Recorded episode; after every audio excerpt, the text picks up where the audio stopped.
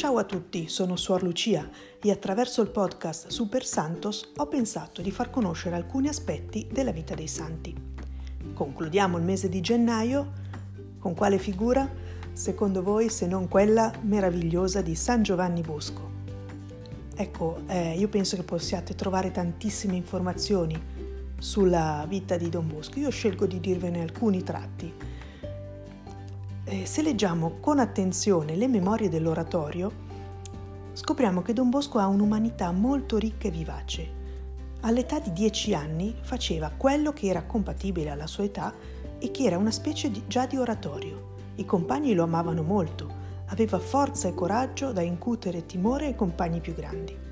È un bravissimo narratore che divertiva i compagni fino alla follia. La sua è un'intelligenza vivace. Pur andando a scuola saltuariamente, appena i compagni lo vedevano, correvano per farsi spiegare qualcosa proprio da lui. Ha un grande desiderio di imparare, tutto lo incuriosisce e tutto lo affascina. Giovannino andava al mercato, osservava con attenzione ciarlatani e saltimbanchi, poi tornato a casa esercitava fino a che non imparava a fare gli stessi trucchi. Però se la vita era stata così abbondante nel donargli dei talenti, era stata anche abbastanza avara nell'offrirgli risorse e possibilità. Infatti andare a vedere i saltimbanchi aveva un costo, comprare l'attrezzatura per i giochi pure. E dove prendeva i soldi Giovannino? La povertà aguzza l'ingegno tutti i soldi che la mamma o gli altri gli davano per i piccoli favori o lavoretti, le piccole mance, i regali, tutto era messo da parte per questo. Grazie al carattere estroverso e conciliante, Giovanni riesce a ricavare un proprio spazio, acquisisce rapidamente un ascendente sui compagni, che erano generalmente di età inferiore alla sua. La sua memoria gli permette di affrontare agilmente i compiti in classe e lo studio, Così può dedicare maggior parte del tempo del pomeriggio alla preghiera, alla lettura, al lavoro e al gioco. Torino poi sarà il luogo dove potrà sviluppare al massimo la sua umanità, tanto da diventare un polo di attrazione per tanti ragazzi. Alcuni di essi poi sono disposti perfino a seguirlo nella nuova esperienza dell'oratorio di Valdocco e nella costituzione della società salesiana. Ecco, il primo aspetto che ci colpisce nella santità di Don Bosco è il suo atteggiamento di semplicità e di allegria, che fa apparire facile e naturale ciò che in realtà è difficile e soprannaturale. La gioia fa parte della santità cristiana. Sia che scherzi, sia che parli o preghi, Don Bosco dà colore alla vita e diffonde allegria. La gioventù sente con maggior freschezza al desiderio della felicità e Don Bosco lo aveva compreso benissimo, sin da quando, giocoliere saltimbanco improvvisato, sapeva tenere allegri i suoi giovani amici per farli più buoni. Quando era studente a Chieri aveva fondato la Società dell'Allegria. Scopo? Tener lontano la malinconia e stare sempre allegri. Compiere con esattezza i doveri scolastici e religiosi. L'allegria si può dire che è l'undicesimo comandamento delle case salesiane. È uno dei grandi segreti del sistema preventivo e Don Bosco non si stancava mai di ripetere ai suoi giovani state sempre allegri, servite il Signore stando lieti, e Don Bosco si è prodigato perché ai giovani non mancasse la gioia squillante delle ricreazioni rumorose, dello sport, delle passeggiate, della musica, del canto, del teatro, della ginnastica. Assecondando i giovani nelle cose di loro gradimento, Don Bosco riusciva a far amare quelle verso le quali loro non si inclinano per natura, come lo studio, il lavoro, l'adempimento del dovere, la preghiera e Don Bosco però li voleva operosi, attivi, sempre impegnati. Se vuoi farti buono, si legge nella biografia di Francesco Besucco, pratica tre sole cose e tutto andrà bene. Eccole, allegria, studio e pietà, cioè preghiera. È questo il grande programma, il quale, praticando, tu potrai vivere felice e fare molto bene all'anima tua. E queste sono proprio eh, i consigli che Don Bosco dava ai suoi giovani.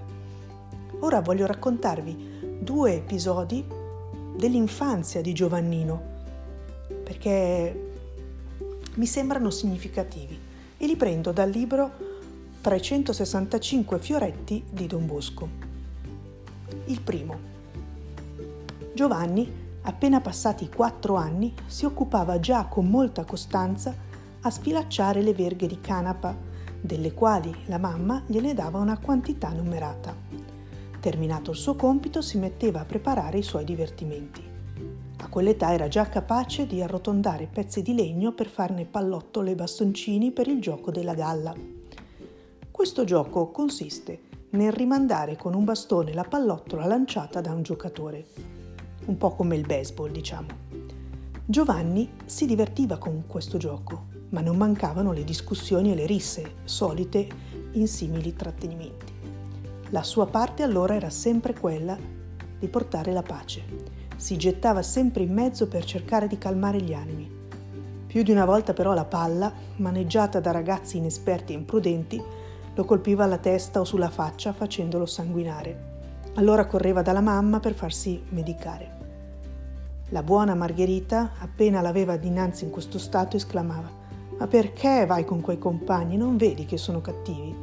È proprio per questo che io vado con loro. Se ci sono io, stanno più buoni, non dicono certe parolacce e non litigano più.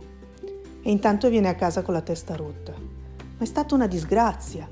Già, capisco che verrai a farti medicare altre volte, ma bada, diceva la mamma coi denti stretti, bada che quei ragazzi sono cattivi. E Giovannino immobile attendeva l'ultima parola della mamma e dopo aver riflettuto, come se temesse di impedire un bene, gli diceva Va bene Giovannino, vai pure. E il secondo episodio. Giovanni aveva otto anni e un giorno, mentre mamma Margherita era andata al paese vicino, voleva prendere qualcosa sul mobile in alto. Non potendola raggiungere da terra, prese la sedia e salito sopra, urtò un vaso pieno d'olio. Il vaso cadendo si ruppe. Confuso cercò di rimediarvi con spazzare via l'olio, ma avendo capito che la macchia sarebbe rimasta, pensa subito di fare in modo che la mamma non se ne, dispiace, non se ne dispiacesse. Tagliata una verga, cioè un piccolo rametto dalla siepe, l'aggiusta per bene e incidendone col coltellino la corteccia. Arrivata l'ora nel quale sapeva che la mamma sarebbe ritornata, le corre incontro fino in fondo alla valle e appena le fu vicino disse Ebbene mamma, come state? Avete fatto una buona passeggiata? Sì, caro Giovanni. E tu stai bene? Sei allegro? Sei buono? Oh mamma, guardate qui. E fece vedere il rametto. Ah, figlio mio, me ne hai combinata qualcuna. Sì, e questa volta merito proprio che mi castighiate. Sono salito così e così e per disgrazia ho rotto il vaso dell'olio. Intanto le porgeva il ramo tutto intagliato, guardando la mamma con fare furbo e scherzevole. Margherita osservò il figlio, e il ramo e ridendo di quell'infantile furberia gli disse Giovannino, mi rincresce molto della disgrazia che ti è toccata, ma siccome il tuo comportamento mi fa capire che sei pentito, io ti perdono. Tuttavia ti voglio dare un consiglio.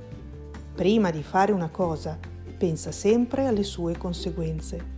Se tu ti fossi assicurato prima di ciò che c'era in alto, saresti salito con maggior precauzione e non avresti combinato nessun guaio. Ecco, ho voluto raccontarvi questi due episodi perché mi sembrano significativi per capire che tipo di ragazzo era Giovannino, che tipo di uomo è diventato e che santo bellissimo è Don Bosco. Approfondite perché veramente ne vale la pena e io sono contenta di essere una sua figlia. Buona settimana!